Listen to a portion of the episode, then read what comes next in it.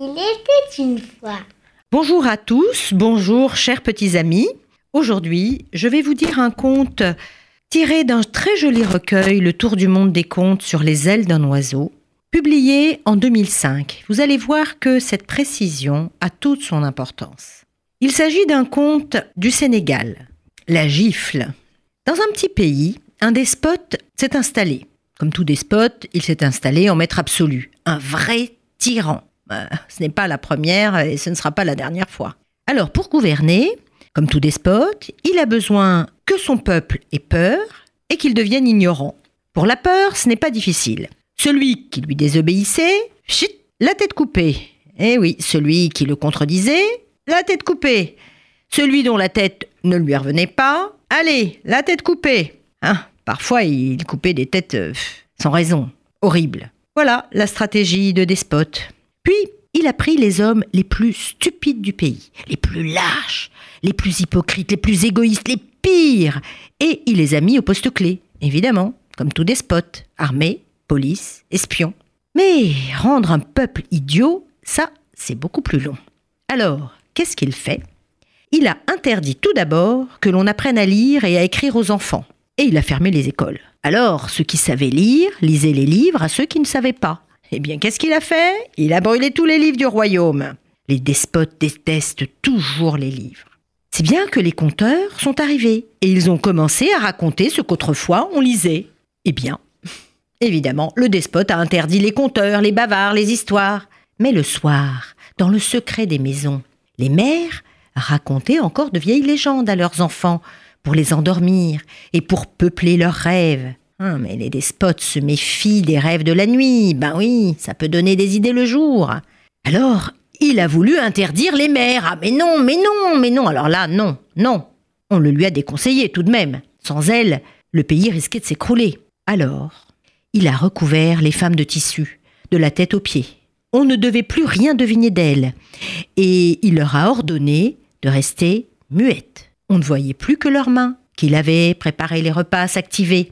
Mais un jour, un espion avertit le despote que dans un village, une vieille femme apprend à lire et à écrire aux enfants en traçant des mots sur le sable. Et une fois la leçon terminée, hop, ils effacent les traces. Ah, le despote décide de faire une punition exemplaire. Il rassemble son peuple. On fait venir la vieille femme ligotée. Alors d'un geste brusque, le despote lui retire le tissu qui cache son visage.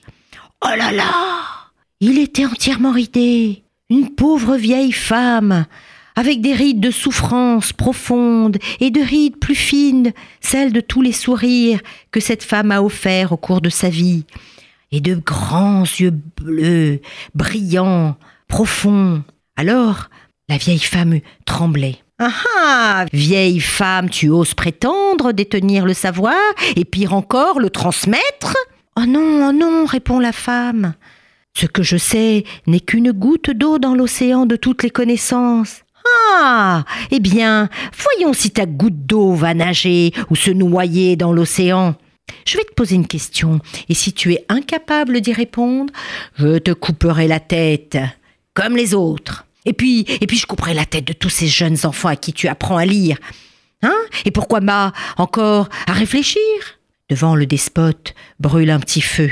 Alors, il prend une braise, rougeoyante, brûlante, et la jette dans une cruche. Psst Alors, vieillard de ridicule, voilà ma question. Qui, de la braise ou de l'eau, a fait ce pchit que tu viens d'entendre? Ah ben, ben, répond la femme. Euh, euh, je suppose euh, bah, à la fois la braise et l'eau. Ah oui, oui, oui, évidemment, évidemment, mais... Ah, dit-il très ennuyé. Mais tiens, dans quelle proportion exacte d'intensité Hein?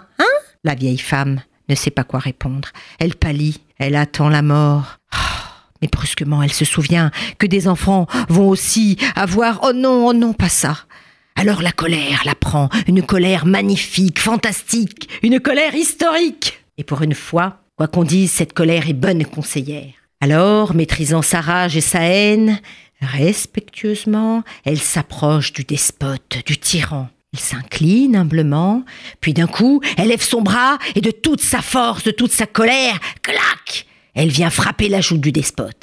Ah, monsieur le despote, qui de ma main ou de ta joue a fait ce clac que tu viens d'entendre Et surtout, de quelle proportion exacte d'intensité?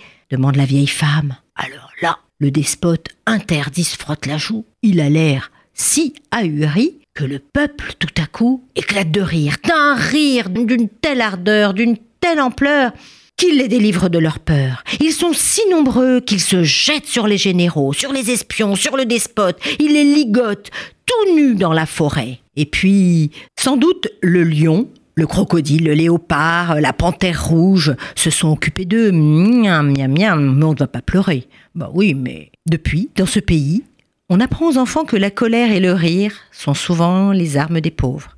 Et puis surtout, on a réouvert les livres. Au revoir les amis.